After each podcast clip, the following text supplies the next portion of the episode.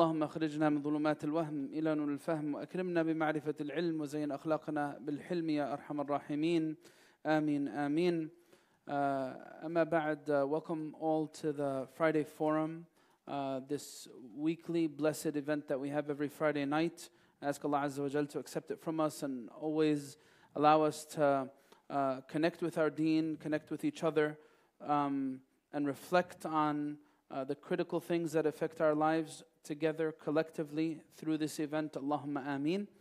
Um, uh, before we get started with anything, uh, the Isra and Mi'raj, the night journey and the ascension, uh, was this past Wednesday night.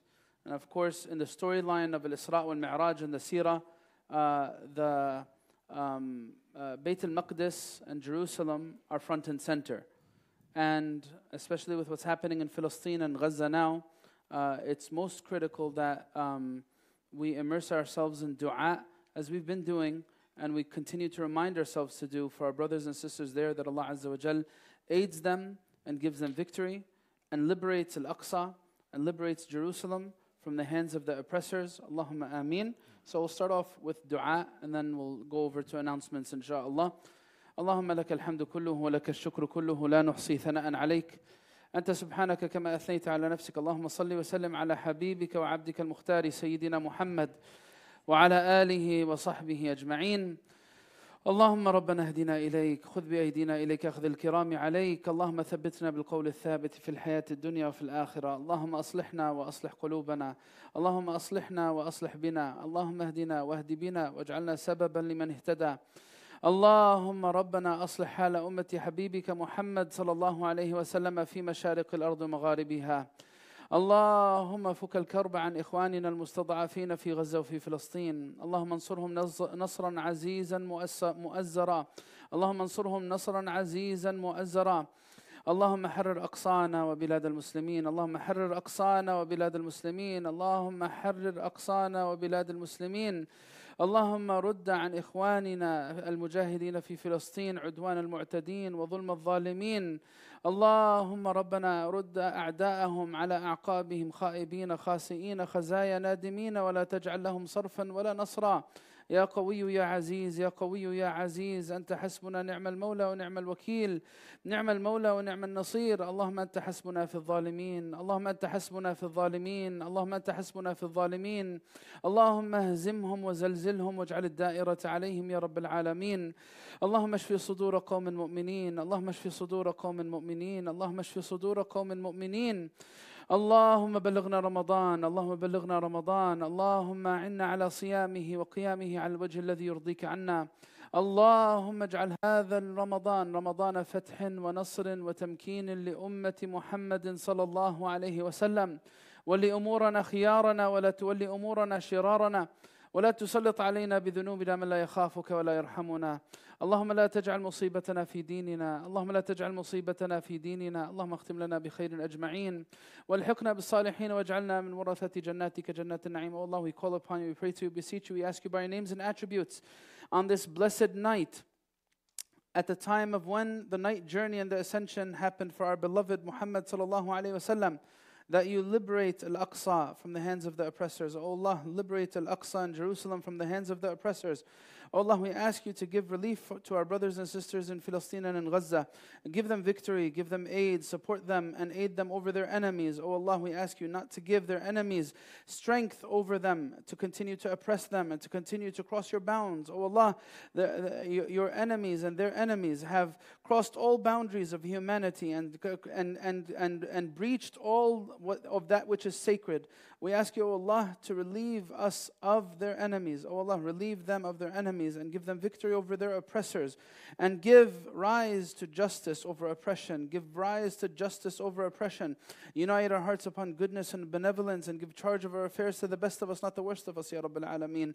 Ameen, Ameen. Wa akhir da'wan, alhamdulillahi Rabbil Alameen. Amma ba'd, jazakumullah khair for attending, as I said. And before we continue any further with tonight's topic, I'm going to pass it over to Akhi Adam uh, to share with you guys a set of announcements, bi'idhnillahi ta'ala. Assalamu alaikum, everyone. Thank you so much for attending and joining this Friday forum. Uh, just some reminders, inshallah, if you're going to have any conversations, please keep them outside of the main musalla. And if you're going for snacks, please also, you know, keep it quiet around the snack tables so noise doesn't uh, come inside. Now, just some reminders for some upcoming events that we're going to be having. Inshallah, tomorrow, uh, February 10th, at ICPC Paterson, we're going to be having the Isra and Miraj with uh, Sheikh Usama, Sheikh Qatanani, Sheikh Abdul Hamid, and a few other guest speakers. Uh, that'll be at 6 p.m. inshallah tomorrow. And next week, we will not be having a Friday forum. Uh, in its place, I encourage everybody to attend. Sami Hamdi will be visiting our community at ICPC Paterson on the 16th at 8 p.m. Um, the first one was very popular, so I highly encourage everybody to attend. Some really good stuff there. Uh, we do have an intensive coming up with Sheikh Usama and Sheikh Yasser, the 24th and the 25th. That'll be a Saturday and a Sunday. It'll be from 9 a.m. to 5 p.m. Inshallah, the, the topic of that intense, intensive will be adab. Beyond that, we also have another intensive with our beloved Sheikh. Inshallah, he's, he's giving us uh, so much beneficial knowledge. It's going to be actually right here. It's going to be the beginning of guidance, uh, Sunday the 18th from 12 to 5 p.m. here in ICPC Clifton. Uh, there will be a $45 registration but it will be it will include lunch and the book. And then another uh, class with our beloved Sheikh, the Parables of the Quran, are Sundays 6 p.m. here at ICPC Clifton, inshallah. And uh, with that, I think we're, uh, we're ready to begin.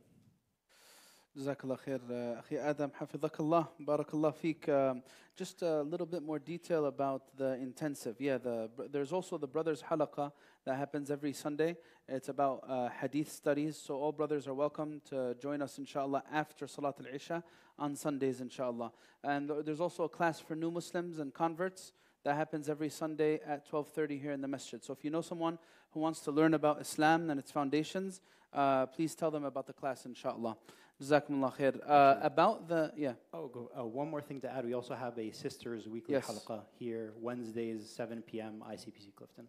Yes, that's with uh, Ustad Farah. Um, so you're all welcome to come to these events, inshallah, to uh, continue to grow in your understanding of the deen and your connection with Allah Azza wa Jal. Um, uh, about the intensive, just to give you guys a little bit more detail, uh, it's called The Beginning of Guidance, Bidayat al-Hidayah. This is actually a title of a book by Imam al-Ghazali. Um, and uh, this book is a very interesting book. Um, it's, it's, it's light and it's uh, inspri- inspiring. And um, that's why we chose it, especially with Ramadan coming up, uh, a spiritual topic for us to consider. How can we grow spiritually? So the subject, the, the topic really has three main chapters. First off, uh, he goes over uh, an introduction to knowledge and learning and how knowledge is supposed to change us and make us better people. Um, and in that, he speaks about spiritual knowledge. How, what is spiritual knowledge versus knowledge that's just information? How does spiritual knowledge make my life better? And, and then through that, he goes over etiquette on acts of obedience. What should I be doing in my uh, ta'at? He has one chapter, adab fit ta'at and then he says, adab fijtinab al-ma'asi, etiquettes in avoiding sin. And the last chapter is dedicated on adab suhbat al-khaliq wa suhbat al-khalq, the etiquettes of companionship with Allah and companionship with people. Uh, so you're all welcome to join us for that uh, intensive that's 12 to 5. And as Akhi Adam said, uh, you could use that QR code right there to register for it and the registration includes uh, the lunch and the book, inshallah. And actually, uh, speaking of QR codes, uh, please, if you have a chance, just scan the QR code on the screen to join the Slido, and you can ask questions. Please just try and keep questions relevant to the topic. Any non-relevant questions we'll leave to the end if we have time. Jazakumullah khair. So, um, Bismillah. Uh, and as Akhi Adam uh, also noted, we're not having Friday Forum next week. Uh, we actually have, after this Friday forum, two more Friday forums before Ramadan. We have one in the end of the month. Um, uh, that's going to be with uh, Sheikh Ismail, inshallah. And then we have one on in the beginning of March, and that's going to be the last one before Ramadan, the very first Friday in March. In that, we're going to be talking about how to make the most of our Ramadan. As you can imagine, uh, it's, uh, it's going to be the week before. SubhanAllah, Ramadan's at our doorsteps. And we should all get into the mindset and, the, uh, and uh, give thought to how we can we um, continue to fine tune, grow, modify, redirect ourselves in our journey to Allah Azza wa. We all need to do it. We all need to fix things about ourselves. None of us is perfect. And Ramadan's the best opportunity for us to really dig deep, cleanse our souls, and try to figure out a different pathway in certain aspects of our lives. So as Ramadan's coming up, uh, please keep that uh, in mind, inshallah. And um, for this Friday forum, I really wanted to fixate and focus a little bit more on uh, the Quranic discourse around accountability. Now, when I say Quranic discourse, th- there's a lot that the Quran teaches us in terms of uh, um, mas'uliyah and muhasabah. These are the two sides of accountability. What? Mas'uliyah, responsibility, uh, muhasabah, uh, self accountability or accountability by others.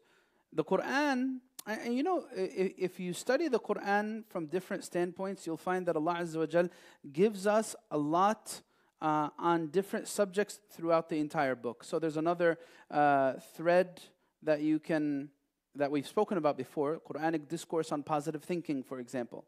Quranic discourse on accountability through the stories of the Quran. We're going to talk about that tonight.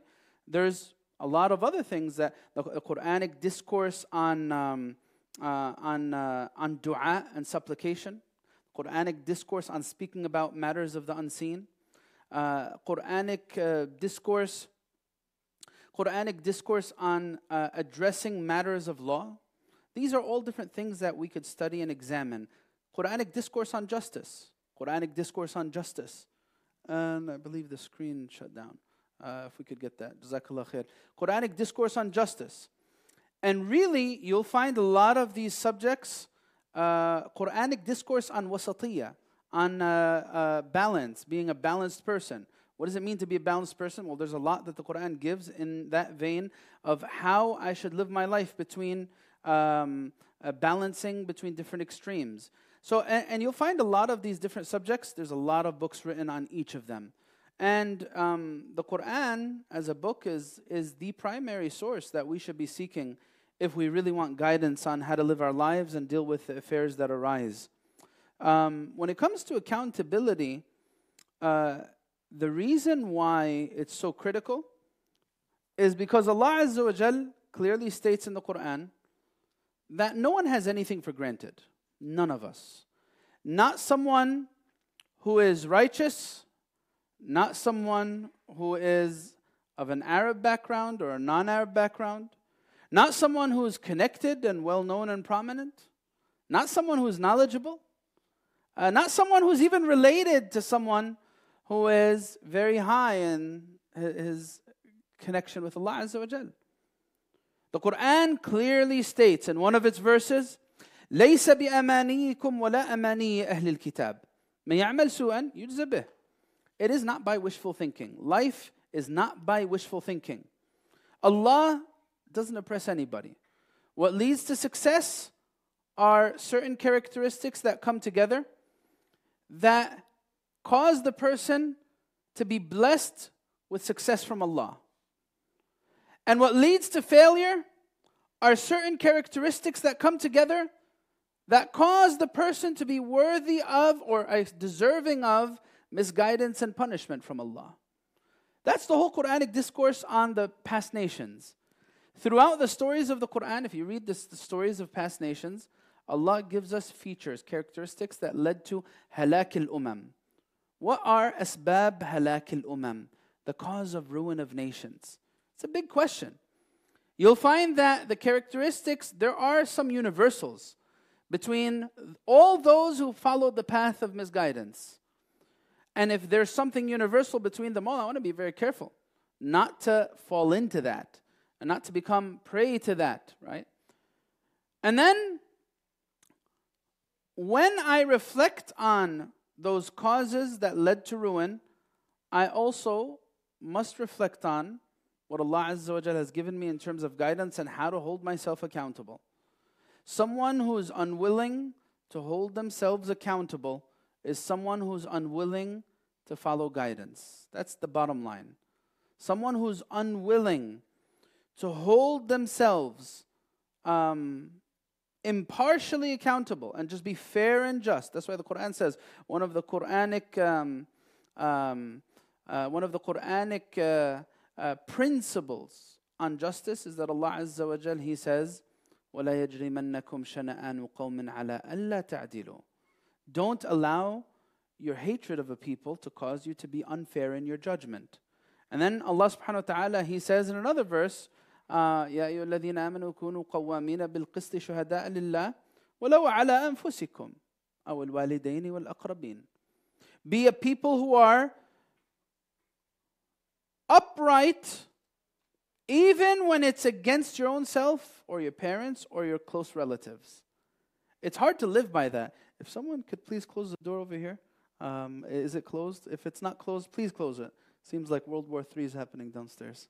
Um, uh, so, you know, this whole uh, uh, discourse on uh, uh, th- this whole discourse on accountability is so critical because Allah Azza wa Jal tells us that the ruined nations before refused accountability. That's the bottom line.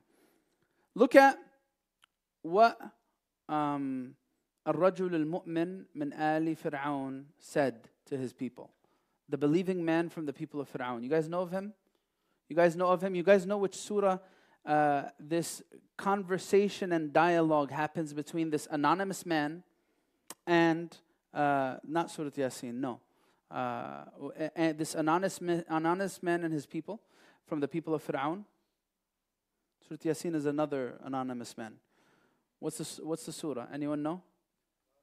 Surah Ghafir. Surah Ghafir is this. Uh, look what he tells his people. He tells his people, very clearly يا قوم لكم الملك اليوم ظاهرين في الأرض فمن ينصرنا من بأس الله إن جاءنا Part of this Quranic discourse on accountability is a realization hey, you know what? I'm not here forever. There's no way I'll be strong forever. I'm strong today, I'll be weak tomorrow. I'm healthy today, I'm going to experience weakness. Uh, you guys know the story about um, the Prophet Prophet's camel that was very fast you guys know this story? It's called the Al-Adba. The, the Prophet had this camel named Al-Adba. And this camel was never defeated. And in fact, the compa- they, they, would, they, would, there would be horse, uh, the camel races, uh, right? And um, the companions would celebrate every time the Prophet ﷺ's camel would win. They would celebrate. Why? Because they would link it with the Prophet ﷺ's greatness. Oh, it's winning because he's the prophet, and he, we love the prophet because he's the best person ever, right? So one time, this Bedouin Arab had a really, really fast camel that raced the Prophet ﷺ's camel, and it beat it. You know what the Prophet ﷺ said? The Prophet ﷺ said, حق على الله ألا يرتفع شيء من هذه الدنيا إلا وضعه. It is a right upon Allah that everything that goes up will come down. Will come down. SubhanAllah, I, you know, if um, now uh, the young audience here um, uh, are likely young, healthy, vibrant, full of life, able to move around, so on and so forth. If you interact a lot with people who've been around for a long time, you'll hear, you, you'll hear some interesting things. I remember one of the things I heard um, from uh, someone I consider like a father. Uh, he uh, shared with me a reflection. He went to visit this hospital uh, to visit someone else. Um, and he visited the sick person that was there. And as he was leaving, he saw a friend that he hadn't seen for a very, very, very long time. And this friend was um, uh, someone who was a bodybuilder. Uh, he was very strong, very massive body. He would go to the gym, very full of life, and he saw this man very frail and weak. And it caused him to reflect, subhanAllah, I would have never imagined to see someone that was once that strong, now so incapable and frail and weak. That's the reality of dunya. people in their younger years until they see until they see old age unless you're someone who lives around and surrounds yourself and this is if you want wisdom surround yourself with people who've experienced a lot in life if you the more you converse with people who are 20 years older than you 30 years older than you 40 years older than you you will gain a lot from their wisdom people in their younger years don't ever think that hey you know what anything could just a glitch could happen in my system and my body could completely fail. I will not have the health I have right now. Right? So, anyway, the notion of accountability, what does he say? When I get weak, who on earth is going to save me from Allah's punishment and accountability when it comes my way? Right? Our belief is hey, you know what? Oppressors don't get away with oppression, their accountability is just delayed. The Prophet ﷺ said this.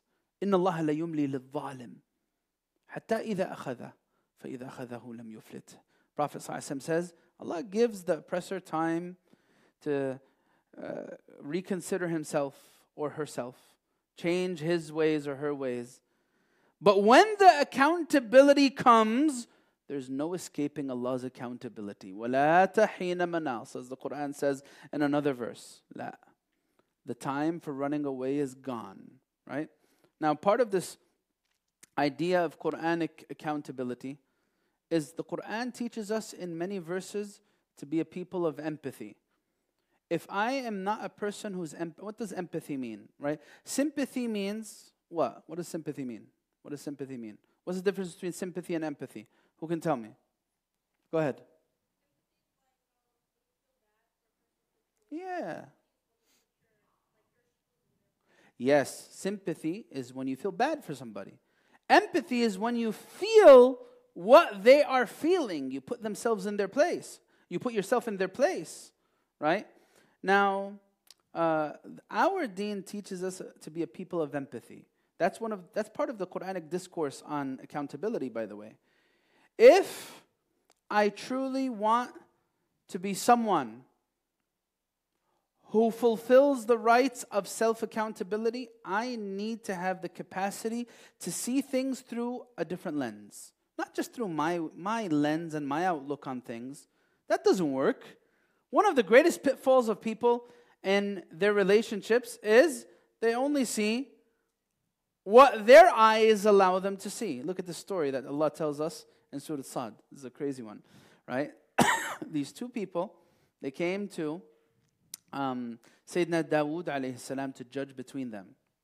You guys know the story? You guys know the story? Some of you? These two people, the scholars of tafsir actually say they were angels. One of them said, My brother here has 99 ewes, right?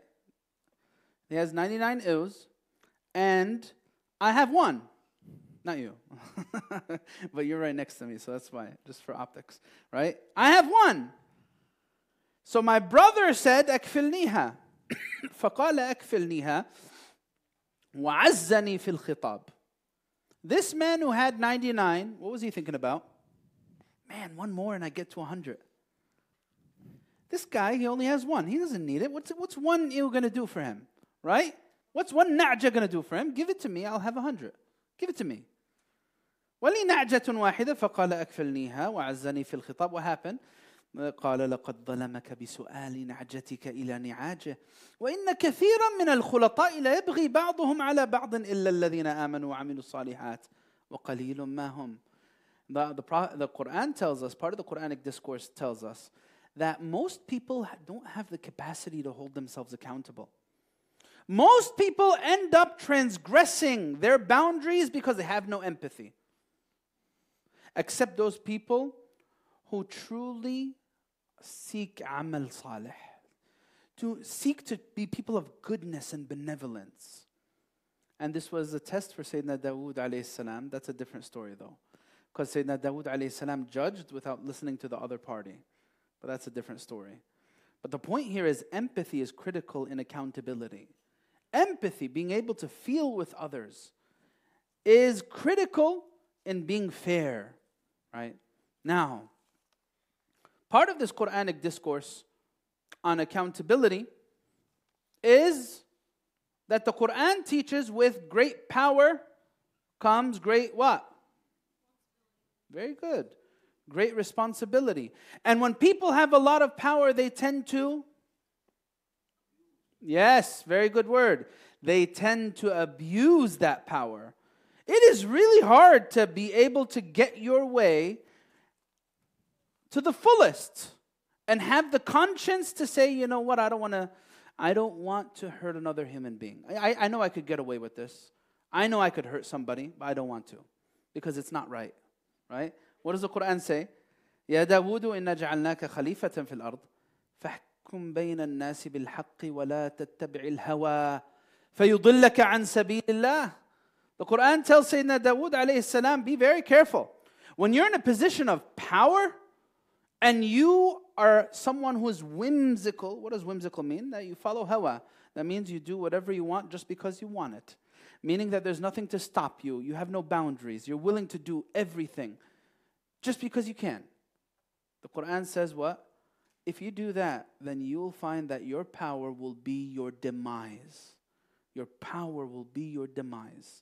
This is part of the Quranic discourse on accountability. You know, there was, uh, you guys know the, I, I shared the story before, but I know that there's so many stories, so let's see if anyone remembers it.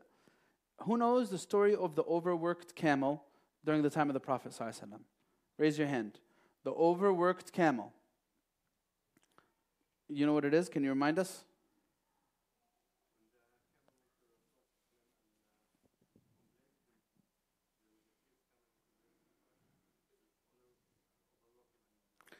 Very good. Prophet ﷺ walks into this garden. Khair. He walks into this garden for, uh, that belonged to one of the Ansar. And there was this camel in the garden. And this camel, when it saw the Prophet ﷺ, and it knew who the Prophet ﷺ was, right? Prophet ﷺ was this great symbol of justice and beauty and jamal. So when the camel saw the Prophet ﷺ, it began tearing, right? It began tearing. And uh, the Prophet ﷺ went to it. Uh, you're not a camel, I know that, but the, just, just for optics, right? The Prophet ﷺ ben, began caressing the head of the camel. And then um, the Prophet ﷺ asked, Who's the owner of this camel? There was some people in the garden. Who owns it? So then one of the young men from the Ansar, he raised his hand. He said to him, the Prophet ﷺ said to him, Look, the Prophet ﷺ teaches empathy even with animals. Allahu Akbar. If I need to have empathy with animals, about imagine having empathy with human beings, right? The Prophet said, This camel complained to me that you're overworking it and that you are starving it. Don't you have any sense of taqwa in this camel that Allah made under your supervision? Yeah, Allah right? This is uh, part of the Quranic discourse on leadership. You know what? You know what else um, is part of this Quranic, uh, part of this discourse in our Deen on accountability? The Prophet ﷺ tells us this. Look, Prophet ﷺ made a du'a, and by the way, the Prophet ﷺ's du'a is answered. We need to be very, very careful from this du'a. You know what it says? This du'a basically says, that whoever becomes in a position of power and authority and uses it for goodness, then may Allah give him ease. And whoever becomes in a position of authority and uses it to bring pain and difficulty to others, may Allah bring him difficulty. The hadith says, this dua of the Prophet, Allahumma man waliya min amri ummati shay'an, farafiqa bihim, farfuq bih. Right? What is this? People say, uh, in dunya, what do they call this? In dunya, not Muslims, not, not in the Islamic uh, uh, discourse on this subject of accountability. What do people call that? If you are um, good to others, goodness will come your way. If you are wicked and uh, difficult with others, difficulty will come your way. Yeah, people call that karma. We don't. We call this al jaza'u min jins al amal. That the reward will be in kind from the deeds that you have done, right? So the Prophet ﷺ says, اللهم من ولي من أمر أمتي شيئا فشق عليهم فاشقق اللهم عليه. Oh Allah, bring him difficulty, just like he brought others difficulty. May Allah not make us from them. This could apply to heads of state, and it can apply to teachers, it could apply to parents, it could apply to people who have a position of power and influence in a community. And it could apply to any range of things, right? So, this is um, part of this Quranic discourse on accountability uh, and the, the, the discourse in our deen. Now, look, there's another set of verses in which Allah Azza wa Jal tells us why uh, people were deserving of punishment. And these verses are actually um, in Surah Ghafir as well. They're actually very inspirational. Allah subhanahu wa ta'ala says, إن الذين يجادلون في آيات الله بغير سلطان أتاهم إن في صدورهم إلا كبر ما هم ببالغيه Look what Allah says. Allah tells us that one of the hallmarks in the ruin of people and nations is a toxic characteristic of kibr, toxic characteristic of arrogance. He says, Subhana, those who dispute and argue with the signs of Allah without any evidence, what does that prove that's in their heart? There's heart, there's disease, there's a disease in their heart, and this disease is called arrogance. فَاسْتَعِذْ billah. Quran tells us arrogance has led to the demise of many people and many nations. So, this is another universal characteristic of those who are punished and held accountable by Allah Azza wa Jal. That's why we in our in our deen it teaches if you have an ounce of arrogance, you're not going to enter Jannah. What does that mean? Meaning that before you could enter Jannah, you need to be cleansed from that arrogance. How are you going to be cleansed from that arrogance? Punishment of the grave, difficulties of the day of judgment, or entering hellfire, depending on the severity of what your arrogance led to, right? So that's another characteristic that's a feature in rejection. Now, uh, another uh, characteristic that Allah subhanahu wa ta'ala, He says um, in the Quran, there's a very, very beautiful um, verse. Uh, Surah Al An'am teaches us a lot about Allah's universal laws. You know, Allah doesn't deny people. Some people that you know, you know how some people look at it? Some people say, well, you know what? It's not fair because some people are born Muslim and uh, it, it's easy for them to accept guidance. And some people are not born Muslim, and because of that, they will likely die as non Muslim. So it's not fair. God wasn't fair. Right? What does Allah subhanahu wa ta'ala say? Nothing's for granted. No, it's not like that at all. Allah subhanahu wa ta'ala says, ولقد أرسلنا إلى أمم من قبلك فأخذناهم بالبأساء والضراء لعلهم يتضرعون. Allah sends prophets and messengers, and with the prophets and messengers, He tests the people. He tests them with difficult situations and with ease. And you know what? Both of them are real big tests. Life being easy is a massive test. You guys agree? You guys agree? You guys agree? Life being easy is a massive test. Why? Because it's so hard to do the right thing when everything is just so easy. Uh, life being easy makes the person very complacent, right? At least difficulty causes you to have a sense of urgency, right? So, so he tests them, and then what happens? فَلَمَّا نَسُوا مَا ذُكِّرُوا بِهِ This is part of the concept and principle of accountability in the Quranic discourse. Allah says, فَلَمَّا نَسُوا مَا ذُكِّرُوا بِهِ فتحنا عليهم أبواب كل شيء حتى إذا فرحوا بما أوتوا Allah subhanahu wa ta'ala says, when they forgot the message that they were reminded with, we have opened to them the doors to all goodness. فتحنا عليهم أبواب كل شيء. Until when? حتى إذا فرحوا. What, what does that mean? What does فرحوا mean? Uh, what does فرحوا mean? What does that mean? Anyone know? Anyone who knows Arabic? Until they had فرحوا. What does فرحوا mean? انبسطوا لا لا Everyone thinks, uh, so fariha, uh, farah is different than sa'ada, right? Uh, sa'ada has this positive connotation to it. Farah can have a positive connotation to it or a negative one, right? Farah could be positive or negative. It depends, right? Like Allah subhanahu wa ta'ala says, فَبِذَلِكَ فَلْيَفْرَحُوا هُوَ خَيْرٌ مِمَّا يَجْمَعُونَ they should be rejoicing for the Quran that came down to them. يفرحوا, right? So that sense of happiness. But here, farihu means takabbaru. This uh, farah has a negative connotation to it sometimes, and it comes with the meaning of having arrogance, right? So anyway, this sunnah in the Quran is referred to as istidraj. That sometimes part of uh, the consequence for someone who doesn't hold themselves accountable is that Allah lets them do whatever they want. Go ahead, do you want dunya? Go ahead, take dunya. You want to uh, transgress and cross all boundaries? Go ahead. Don't think you're going to get away. It's going to come to you suddenly. Allah will give you everything, and then the punishment is going to come your way suddenly. حتى إذا فرحوا بما أوتوا أخذناهم بغتة فإذا هم مبلسون.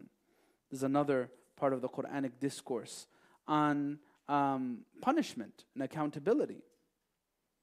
Part of this is the Prophet ﷺ, he tells us in a hadith, this is in the, this is in the, um, uh, in the, in the, in the, in the Sunnah, uh, the Prophet ﷺ tells us in a hadith, إياكم والشح فإنما هلك من كان قبلكم بالشح أمرهم بالبخل فبخلوا وأمرهم بالفجور ففجروا Part of, the, part of what ruined people before is what? Miserliness, stinginess. This is another hallmark of uh, punished, ruined people. There are people who are very stingy with goodness, whether it's with money or with their time and efforts or with their abilities. That's a hallmark of people of misguidance, right? Another one that the Sunnah also tells us, the Prophet ﷺ tells us, right? دب فيكم داء الأمم قبلكم the plague of nations before you has afflicted you. What is this plague of nations? What are the, what, who, who, knows the rest of the hadith? What's the, what's, what are the two diseases the Prophet ﷺ lists in this hadith as being the plague of nations before? Who knows? Huh? Anyone know? Anyone know? What are, the, what are the two diseases the Prophet ﷺ specifically mentions as the diseases of nations before? Huh? Arrogance? No. No, not dhulm. Uh, someone said something else I couldn't hear. Not, not injustice. No, not injustice. No. Uh, not hypocrisy. Al-hasadu wal-baghda. Prophet ﷺ said, envy and hatred. Envy and hatred. Part of the Quranic discourse and the Islamic discourse on accountability is me being very mindful of how I perceive blessings. When they're my blessings, if I forget about Allah, and I, it's all me, right? It's all me. I, I did this. This is my hard work. Uh, if I do that with blessings, it's going to cause me to be arrogant, right? If I look at other people's blessings and I say, that should have been mine, uh, I hate that this person got to this first, right? I wish this person didn't get to enjoy X, Y, or Z because I can't enjoy it, right? This is hasad. It's a disgusting disease that ruins people and ruins nations. Hasad, envy. And in baghda, hatred. That's when someone holds grudges. That leads to ruin for the individual and for society and for nations. Grudges. Someone who is unwilling to ever let the wrong that was done to them go. I will hold on to it ila yawm din right? As they often say when they're heaved the conflict, I will never forget until the day of judgment what this person did. I'm going to go look for this person on the day of judgment and grab them by the neck because they said this to me and they took that from me.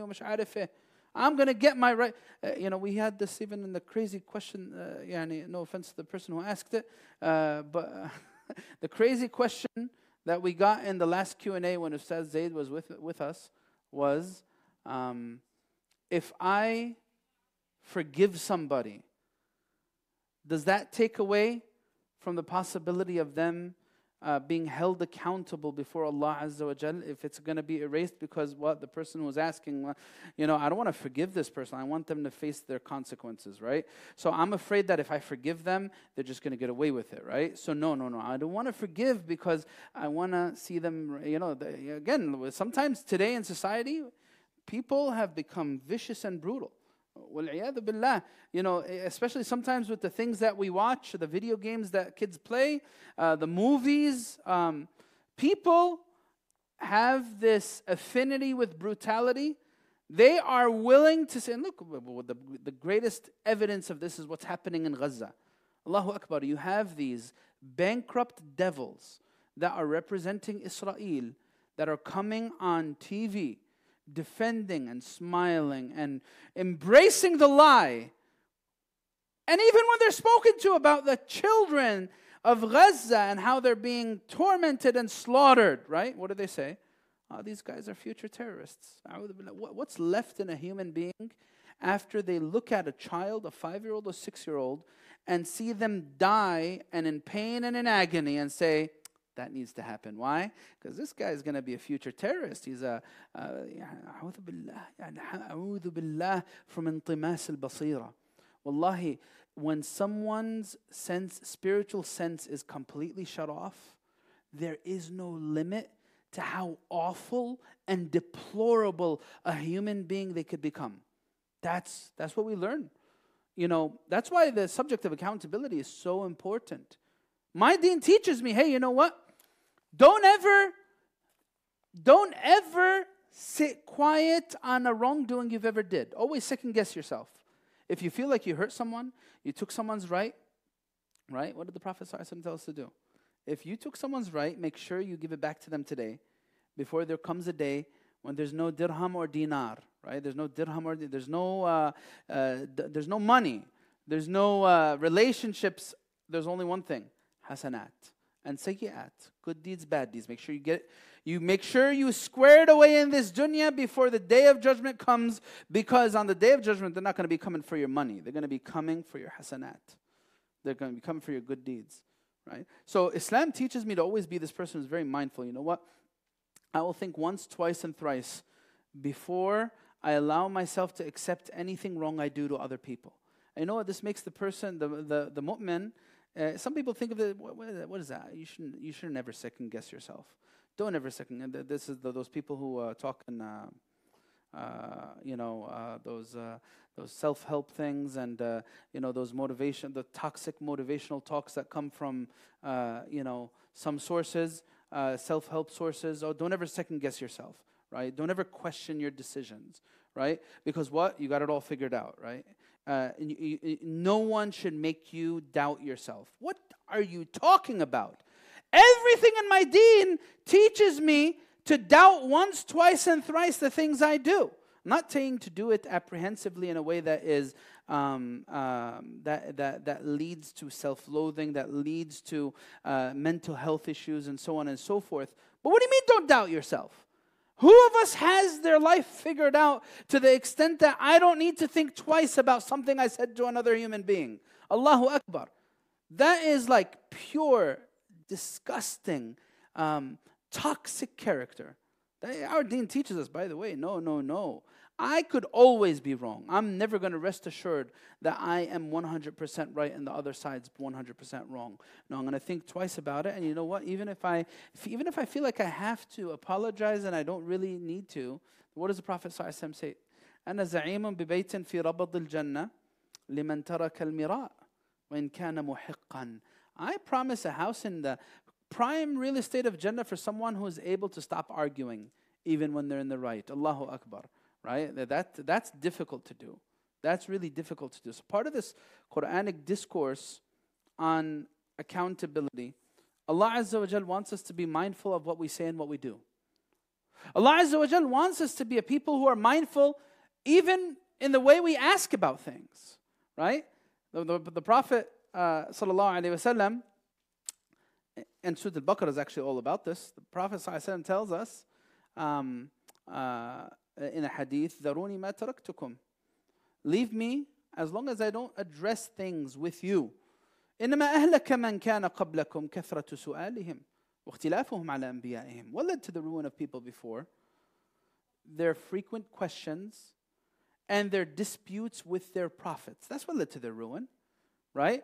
So, the, and the Quran in Surah Al-Baqarah, it's all about this. The, these people who had this incessant line of questioning to their prophets. Every single thing their prophet was saying, they would second guess and they would challenge and they would disagree with their prophets. That's another thing about accountability. I need to be mindful of everything, especially about the things I ask. Especially when it comes to matter, I need to be mindful of the boundaries of Allah, right? And there's so much, so much more um, that we can add to this uh, subject of accountability. But this is, I guess, um, uh, you know, what I had to present to you guys to start our discussion. So, you know, and for the rest of the time that we have, if you guys want to discuss aspects of it, address parts of it, you have questions about it, uh, you're more than welcome to ask, inshallah. And I don't know if we have, Akhi Adam, questions that have come in. Yeah, we do. And, you know, feel free to raise your hands in between questions, and we can call out on you directly as well. So first question for you, Sheikh, uh, you know, is in the realm of, of balance. Um, and the, the question goes as follows. How can, you know, how can you hold yourself accountable without going too far? You know, is there, is there a balance in terms of accountability and as the questioner describes, self-compassion? Yeah, look, um, uh, it's hard to hold yourself accountable if you don't know the boundaries of what you should be holding yourself account- accountable for. What's going to allow you to know the boundaries of what you're supposed to hold yourself accountable for? Ilm, knowledge. One of the blessings of knowledge is it teaches me to, um, it teaches me to decipher between what's right and what's wrong, what's fair and what's unfair. You know, and that's why, you know, you'll find that there's so, and we're going to talk about this more when we go over this intensive, inshallah. Uh, there's so much more to knowledge than just knowing things, right? Part of the journey of knowledge is it gives substance and it gives depth to my iman. You know, one of the things about ignorance is it destroys people and it destroys life. It destroys life from many different aspects. Jahl is, is a source of great ruin. So the answer to this question is how do you know how to hold yourself accountable? Well, by learning. I need to invest myself and my time in knowing, well, you know, what's the what's the rights of the parents? What are what what parent what rights do my parents have? And what is the beyond of the scope of their rights? That's something I can only get by studying the Islamic tradition on this issue. Is the right of the parents absolute? No. No, no, it's not. Even the rights of the Prophet ﷺ are not absolute. The Prophet himself teaches us this. You know, there's this beautiful story. Um, that one time this man came during the time of the Prophet ﷺ, uh, to ask for his, the repayment of his money. Prophet ﷺ took a loan from him, and the man wanted his money back. So he grabbed the Prophet ﷺ by the neck and he said, Pay me back. So then the companions got riled up and they got angry. They wanted to attack the man. The Prophet ﷺ said, هلا مع صاحب الحق كنتم no, no, no. He's asking for his right. He's not asking for something wrong. Calm down. So the Prophet ﷺ repaid his debt in full. And then he actually gave him a gift of dates along with it. A gift. Because of him being kind and gracious enough to lend the Prophet ﷺ money. So the Prophet, he told the Prophet ﷺ, um, uh, uh, that قد كفيت وأوفيت. You've given uh, me my right in full, and in fact, you are very loyal in doing so. You, you gave me a gift along with it. You were so kind and gracious. You were appreciative. So then the Prophet, in this hadith, he tells us what? What does he tell us? This hadith, إنه لا قدست أمة لا يأخذ الضعيف فيها حقه غير متعتع. Prophet is in a position of power because again, all the companions are on his side, right? This man has no one on his side. The Prophet could have imposed his will on this man. the Prophet ﷺ taught the ummah that no one is beyond accountability. He said, There is no sanctity to an ummah in which the person who's weak can't get his right without any hindrance. That's something to think about. So where am I going to learn these? The, what's the boundaries of it? How do I know if I'm being too much, too extreme, or not? With my friends, with my family, with my parents, with the way I um, uh, manage my money, uh, with, the, the, with the way I deal with my conflicts. Only way out, brothers and sisters, I need to learn. I need to invest myself in learning. The more I invest myself in that, the ilmu nur. Knowledge is light. The more I learn and invest myself in learning, I'm going to find that my, you know, uh, I'm going to be able to look at things through a broader lens. It's not going to be black and white anymore. So that's what I would say to that. Allah alam. Any direct questions in the crowd? All right, on to the next one. Uh, so this question uh, specifically relates to Ramadan, um, but if you could uh, give us a bit of a general answer before you go into specifics, um, and it's about maybe specific methodology that you would employ. Um, so the specific question is, how can I hold myself accountable for reading the Quran more often before Ramadan starts? Yeah, um, how can I hold myself accountable? Uh, you know, look, um, uh, one of the critical things in accountability, when you're talking about holding yourself accountable, is to let someone in. You know, what does the Prophet ﷺ says a Muslim is for his brother? What? What is the Muslim for his brother? For his fellow Muslim, yani? Huh? Yeah, he's going to love him, but what is he for him? طبعا عم الشيخ اسماعيل الله يبارك فيك I know that you know uh, جزاك الله خير Sheikh Ismail's with us here uh, Allah bless him and preserve him and uh, use him for goodness and by the way if you guys don't know or already know Sheikh Ismail uh, is officially with the masjid uh, at uh, masjid, he's the imam of Masjid Yunus and he's a leader for our community he's going to be teaching us and we're going to learn from him a lot inshallah Allah preserve you and bless you so the Muslim is a mirror for his fellow Muslim. What does that mean? What does that mean? Like, all right, so now imagine this. Um, now, people who are into fashion and design, of course, they're going to know this halatul. And people who care about the way they look, uh, which I'm sure applies to a lot of people. Uh, if you want to make sure that you are presentable before you leave the house, what are you going to do? What do you have to do? No matter what you wear and how you wear it, what do you need to do before you leave?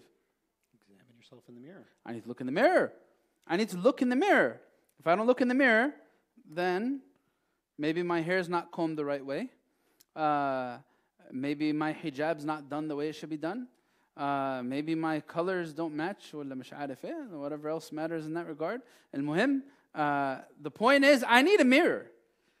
And spiritually, I need a mirror too. If I'm someone who, again, that some people choose to live like this, it's an awful way to live. Wallahi, it's a disgusting way to live. Someone, some, sometimes people are inclined to live a life that blocks everyone out. I don't need anybody. I don't need advisors. I have it all figured out. I know what's in my best interest. Why, why do I need to ask someone else? I have all the answers right here. They're coming from the mouth of Iblis himself, right? Right? So uh, I have it all figured out. I don't need advisors, right? This person who chooses not to have a mirror in his life or her life will grow very minimally. Very minimally. If you want to be consistent and you want to hold yourself accountable, going back to the question, get a mirror in your life. What does that mean? What does that look like? Hey, you know what? Get a get a get a fajr buddy or a masjid buddy. Get a Quran buddy right? You know, you guys know what Quran buddy means, right? I'm gonna, I'm gonna be on this journey with another human being, right? We're gonna agree to a plan together. Every single day, we're gonna commit to reading a half an hour of Quran on our own. You don't even need to do it with someone. You know, I know it's difficult. People's lives are busy. You can't see people every single day, but we're gonna send reminders to each other, right? Every single day. Oh, I just finished my 30 minutes. Did you finish it too? We do it in our dunya. We do this in our dunya. When people, people they, instead of saying Quran buddy, what do they say? Study buddy, right? I'm going to get a study buddy, right? Uh, or um, uh, if they want to go to the gym too, they get a gym buddy to go to someone to go to the, to, with them to the gym to help them work out and stay consistent and so on and so forth. I need someone as a mirror. That's number one. Number two, I need to do something that I could commit to consistently. Consistency is the most important thing. It, you know, don't don't go on your day off and recite five hours of Quran and then go the next five days without reciting a single ayah of Quran. That's not good. It's not healthy. That's why the Prophet says, The most consistent actions are the most beloved actions. So those are two things I would tell this person. You really, really want to um, uh, hold yourself accountable. Get a mirror, metaphorically, and also um, uh, make sure you commit to something that's reasonable and do it consistently. Any direct questions that you guys have? Any direct questions? Go ahead. All right, we're going to the top. So this one goes, how do you move on and feel okay after committing a major sin? I think perhaps the, the tie-in there is, you know, holding yourself accountable after, you know, after sinning. Look, um, how do you move on from a sin that you committed uh, and just get it behind you? Look, um, you know, it really, really depends on the sin that was committed. And our deen teaches us to think about that. Not all sins are the same. Some, thing, some sins have des- devastating effects. Some f- sins, their effects um, never ever go away. Th- that's a reality. Like their effects never go away. You could repent from it and you could try to move on, but their effects remain. There are people right now who've been in prison for 30, 40, 50 years uh, who have committed uh, a murder in the 90s or the 80s or 70s or whatever. Their life stopped 40 years ago.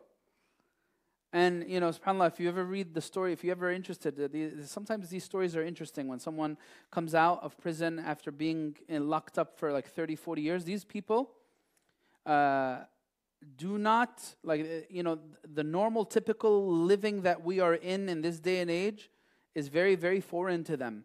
Especially if the last time they saw the day of light, uh, the light of day, I mean, uh, the light of day was in the 90s or the 80s. Uh, in fact, they won't know how to function properly. They need someone to hold their hand. And they need someone to help them navigate their affairs because they've never done the things that we've been doing mundanely, daily basis, right? So, anyway, uh, there are certain effects of sins that never go away. And not all sins are the same. We have major and we have minor.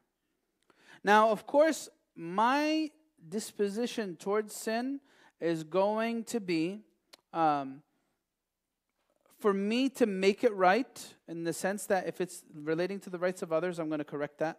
If it's only between me and Allah, I'm going to repent to it. If anything needs to be repaid, I'm going to repay it. I'm going to make it right. And then after that, I'm going to allow that sin to inspire me, not bring me down. This is a, clear, this is a critical thing. I'm going to let it inspire me, not bring me down. The shaitan is a psychologist, right? The, the shaitan, uh, don't get me wrong, psychologists are good people, right? or they can be good people.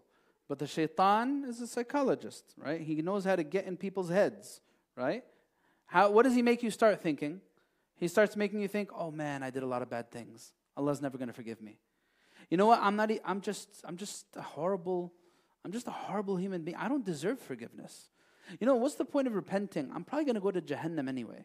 Like uh, you know, sometimes people who've done major things, that's how they might start feeling about themselves. Like um, you know, if they've like broken the hearts of their parents, or if their parents passed away and they were angry with them, or if they've c- committed like uh, al-ithim, like fornication, zina, if they were uh, hooked on drugs or whatever it was, or if they got into um, some some uh, deep dark things, they might start feeling like that about themselves. You know, I'm not worth it. I'm worthless. This is all coming from what? Satanic psychology. Satanic psychology is to teach me to look at myself in such a, a degrading and belittling way. Allah doesn't want that for me. Allah wants me to look at my sin and be inspired, right? That Allah Azza wa, the, the fact that, you know, look at this. This is part of the Quranic discourse. ثُمَّ تَابَ عَلَيْهِمْ لِيَتُوبُوا The fact that I felt regret in my heart is a sign that there's something, it's a sign of divine love. If you're someone who feels regret and you're just pained about the bad thing you did, this is coming. Look, the Quran says Allah repented on them so that they could repent. What does that mean? What does that teach us? Had it not been that Allah wanted something good for this person, they would have never repented. So that's why in the Quranic psychology and the, uh, the, uh, the, the, the spiritual psychology of our deen, sins are meant to inspire, not depress. Especially when I realize my sinfulness and I regret it. Because I would have never realized that if Allah did not want a doorway to open for me. Use that and build on it. That's what I would say. That's how you could get past it. Allahu alam. You have your hand up? How do you get it to inspire you? Well, uh, just by doing that. Like sometimes, you know, uh, here, I'll answer your question like this. Look, um, uh, you know, part of the Islamic uh, discourse on spirituality is having conversations with ourselves, right? It's not only crazy people who talk to themselves, right?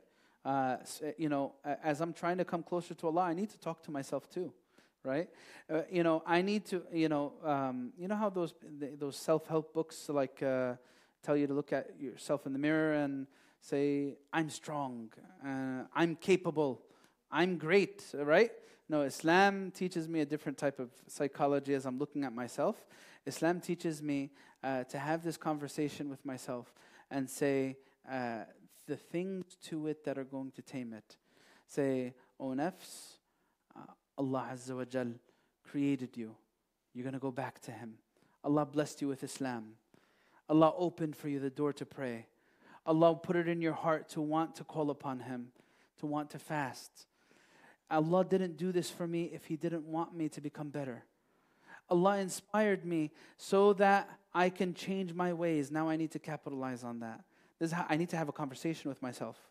I need to talk to myself in this positive way about the sin I committed and just remind myself of the reality. Oh man, if it wasn't for Islam, or if it wasn't for repenting, I would have still been in that deep, dark place. You know, one of the things that Islam teaches is a sin itself is for us to speak about the sins that we committed in the past in a positive light right? Now like uh, what does that mean? Like like someone who has repented now and they start to reminisce about their days before islam or their na- days when they used to commit sins and they start saying oh man i remember ah, i used to enjoy doing this and that, that used to be so fun when i used to go here and there and hang out with this person or that person that's a sin in itself for me to celebrate past sins is an awful sin itself in fact uh, as I think about that past, I should be in my mind comparing the present to the past and seeing how blessed I am now and how in a deep, dark place I was in the past. These conversations are going to make me start to feel inspired. You talk to, talk to yourself and talk to yourself a lot. The, the, the, the, the spiritual uh, teachers of our past, they said, um, uh, continue to talk to yourself until they say you're crazy right? What does that mean? You need to have the, the, the, our Salaf teach us this in a in a very very beautiful way. Um, uh, you know, where they would have in their qiyam and in their spirituality and their worship, they would have these very intimate conversations with their own nafs. Wallahu alam. I think piggybacking off of that question, Sheikh, if uh, if you could outline for us the steps for tawbah. Steps for tawbah. Uh, first is regretting.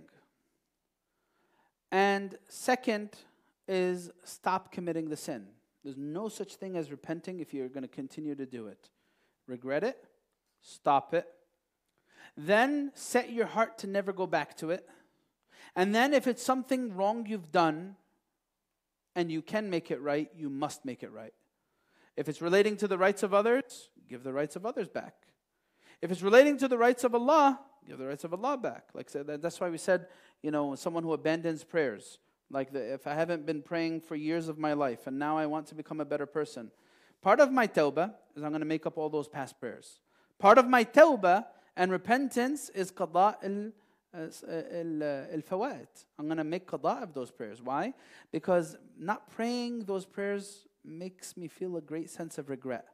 And if my regret is sincere, then you know what? I am going to make it right. I'm going to continue to try to pray and pray until I make up the balance that I have on my shoulders. Any questions?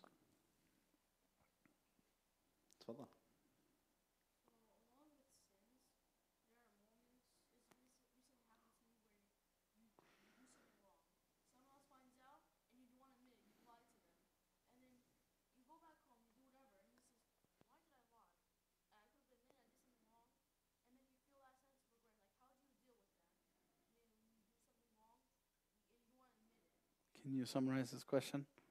uh, uh, can Sure. you- So, oh, or were you not? Pay- I, I can do it. oh, tfadal. No, I was listening, but Oh, okay. Go ahead. oh, okay. Well, I, I believe the the questioner, the, the young man, is uh, essentially, you know, for whatever reason, you you know, you you do this sin. Uh, in in the example, he uses lying, right? And then after the fact, you realize, well, you know, wh- why did I do it?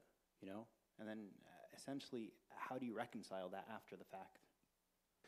Look, you did it because you're a human being. We're all human beings. We make mistakes. We're not perfect. We're not meant to be perfect. But now, after I realized what I did was I was wrong, I need to correct it. Like if this lie has an effect an impact on someone else, you know what? I need to go. I need to go tell them the truth and say, hey, you know what? Uh, you know, I, I was wrong when I told you this. The truth is X, Y, and Z. Um, uh, you know, I was thinking about it on my way home, and I realized that what I told you uh, was not on point. Uh, you know, say something like that. You know, make it right. You know, it takes guts. It takes. It really takes guts. As something Sayyidina Umar, uh, he says this. Um, uh, uh, let not a judgment that you passed yesterday and then you've reconsidered and realized you were wrong about it, stop you from going back to correct it. Because, and he says, لأن موافقة الحق خير من التمادي في الباطل. You know, just being correct, uh, being on what's right and what's true is so much more fulfilling, noble, and um, um, inspiring than continuing to double down and insist on falsehood. Like, look at this poor, petty human being that leads Israel right now, Netanyahu. He knows his uh, political career is done.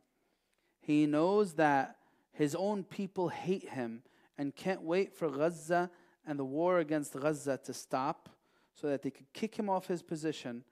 Yet he's continuing to insist as though he's this great liberator and conqueror, and he actually thinks that he's going to conquer Gaza. May Allah make his hope fail. May Allah disgrace him. May Allah bring him to his knees, and may Allah subhanahu wa ta'ala, uh, you know, bring his end. Right? But that, that's, that's disgusting right there. To, to see the wrongfulness of your ways and double down on it, that takes um, a person to lose their humanity. You know, sometimes, you know, there's this idea of selling your soul, right? Sometimes we have to make decisions in our lives, and these decisions will make us or break us. You know, and and, uh, you know, with certain decisions, the, the person needs to sell their soul to the shaitan, meaning they're going to lose their they're going to lose their sense of humanity when they make those decisions in their personal life. May Allah protect us from that. Um,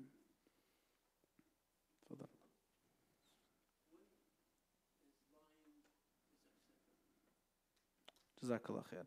When is lying okay um, and acceptable? What, you want to say something too? Uh, it's a rhetorical. You, you want to come up here and answer it? uh, so, when is lying acceptable? Um, there are situations. At the top of the list is uh, reconciling between two parties who are fighting with each other. Now, imagine that. Look how beautiful this is. Uh, it's it, you know it's actually contrary to what we find people sometimes falling into. Islam teaches you when you see person A and person B he- hating each other, you as person C should do what? Figure out ways where you could bring A and B closer together, even if your ways are not completely truthful. It's for a good reason, all right? And so I'm going to go to person C and say, Oh, I was hanging out with person A the other day, and they were saying such beautiful things about you. They really respect you. They really, really do respect you as a human being. And person A never said a thing like that whatsoever. And then I'm going to go to person A and I'm going to say, hey, uh, by the way, uh, you know, person C was talking to me the other day and they say that they really like this and this and that about you. Uh, right? So you see, it's like the opposite of namima. Right? Our dean teaches us, hey, that's your role. Bring A and B closer together. Not play the role of the devil by driving A and B further apart, right? I'm going to say things to person A. Oh, person B was um, actually criticizing you because of X, Y, and Z. Uh, why? Because I want person A to hate person B's guts. That's devilish, right? So, anyway, that's one way to reconcile between uh, parties. Another way is what? Another reason um, is if, if uh, you saying the truth is going to threaten your life, right? You saying the truth is going to cause you severe harm. Uh, that's another situation where you're allowed to, um, uh, uh, you know, not say the truth. Uh, another time that it's okay is um, between spouses. Uh, you know, it, between spouses, if it's for the purpose of building bonds of love, if uh, the wife was to tell the husband, let me say it that since I'm a guy, right? If the wife was to tell the husband, you look good, even though he looks ugly, and she knows he looks ugly, right? Uh, you look good. She'll get hasanat for this. She'll get good deeds, even if she thinks that he looks horrible, right? Uh, so that's that's another situation where it's okay to lie, right? Um, now, and then there's uh, there's a few other scenarios that are with that, but these are some of the reasons why it's okay to lie. Yeah. Um, what are, what else? Any other direct Any questions? other questions? Direct questions? Okay. in the uh, realm of uh, arrogance, I believe, correct me if I'm wrong here, uh, when you touched on arrogance earlier, I, I, believe you had mentioned it almost as a, as a roadblock to accountability. Yeah. In a sense. Um, and so, you know, what are some, you know, given that it's, you know, a detriment, you know, what are some things that we can do to get rid of some thoughts of arrogance in our, in our mind? What are things that we could do to get rid of thoughts of arrogance? You need to break the nafs right? Uh, there's no way that I am, you know, one of the things that's supposed to break my nafs is true spirituality. Uh, uh, sujood, uh, putting my face on the ground is supposed to break my ego, right? That's the whole point of prostrating. It's supposed to break my ego. Repenting, and the idea of repenting is supposed to break my ego, right? Uh, being in the service of others is supposed to break my ego. It's a humbling act, right? It's a humbling act when you serve people, uh, you, when you see yourself as a servant of others, right? So, uh, uh, you know, that's why um, uh, sometimes even one of the virtuous things that you could do, if you feel that you're becoming too proud and arrogant, do something that breaks this idol that's in your soul, right? Uh, don't, you know, I don't want to worship my, my nefs. I want to break it. So, what am I going to do? One of the scholars, he teaches us this. You know, he, he was in a debate, where this, he mentions this in his book. Um, uh, he was in a debate with this uh, atheist, and um, uh, everyone was cheering him on, and he was able to shred these uh, this atheist's arguments to pieces, and um, everyone was saying such great things about him. And on the way back from this debate, uh, he felt that his ego got the better of him, so he told his driver to stop at a masjid, and um, he said he needs to go to the bathroom. He disappeared. He took a long time. So the driver went to go check on him, and he said he found this sheikh cleaning the bathroom. And he said, Why are you doing this? This is something so far beneath you. You're a sheikh. You're cleaning the bathroom? and he said, I felt something in my heart when everyone was praising me, and I wanted to break this arrogance that I felt in my heart. So I, I felt like I could only do that by cleaning the bathroom. So I need to break the idol that's within. These are certain ways that I could do it. You know, one of the ways, you know, one of the worst ways to live, you, know, you know, some people sometimes when they describe their personalities, uh, they say, uh you know, uh, it's. Sorry. Some people, when they describe their personalities, they say, I, I, I don't really like to verbally apologize. I like to show it to people in other ways, right? Some people describe their personalities like that. I don't, I, I don't, you know, when I do something wrong and I realize it, I don't say sorry. Uh, you know why you don't say sorry? Because you're arrogant, right? If you were, if you were not arrogant, you would have the willpower to say sorry, right? Uh, they'll say, "All right, I'll do it in an indirect way." So I just like I just broke someone's heart yesterday. Instead of saying sorry, I'll do something nice for them in return. Remove the pride.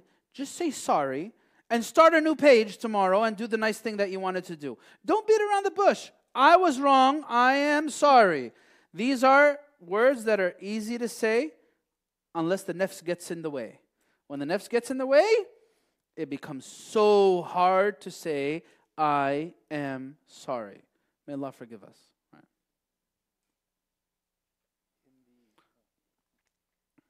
We'll take like one more question, then we'll stop. All right. In the realm of, uh, I suppose, keeping others accountable, um, and perhaps some, some wisdom on, on how we, we might do that, you know, in a, in a way that's, you know, befitting. Um, and the specific question is, you know, how do I convince someone to pray? I'm assuming the questioner uh, is indicating that they are already Muslim, this person that they want to begin praying. Look, uh, how do I convince someone how to pray?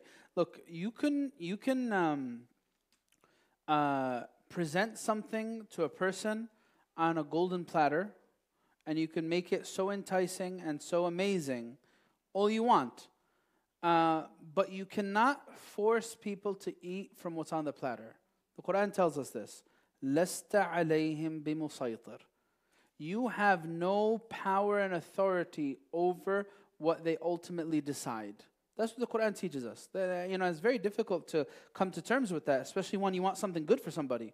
Parents would find themselves in a difficult situation with their children because of this. Like you you spent so much time and hard work raising this kid and now this kid's destroying his or her life with their own hands and you just wish you could make them stop. But no matter what you do to try to control their decisions, they continue to making the worst decisions possible, right? Yeah. Oh, yes. What's up? Do we have some parents with us? They're agreeing, right? So um so لست عليهم بمسيطر in the end of the day, in عليك إلا البلاغ, Muhammad وسلم himself was told, your mission and prerogative is conveying the truth. You could display, you could try to befriend, you could try to show the benefits of prayer, you could try to take them with you to the masjid, um, you could try to introduce them to good people. Uh, you could try to talk to them about spirituality, speak to them about the day of judgment. Uh, speak to them about Jannah and Nar and all you want. And at the end of the day, who's the one who needs to convince himself or herself? The one listening. I could continue to present it. The act of convincing is something that's internal. I need to convince myself, right? You know, it happens sometimes with uh, counseling, and uh, you know, um, uh, you know, uh, counselors would tell you this, right? If it doesn't, you could try to go to a thousand people for advice and go to counselors and listen to things and read books. If you're not willing to actually do something about your circumstance yourself, no one can ever help you. This is the bottom line. This is so. The, what I would say to this person is, continue to do your best to present in creative ways the beauty of salah, but realize ultimately convincing this person is not your job; it's their job. Allahu. Inshallah, we're going to stop here. سبحانك اللهم وبحمدك نشهد أن لا إله إلا أنت نستغفرك ونتوب إليك. جزاكم الله خير. السلام عليكم ورحمة الله.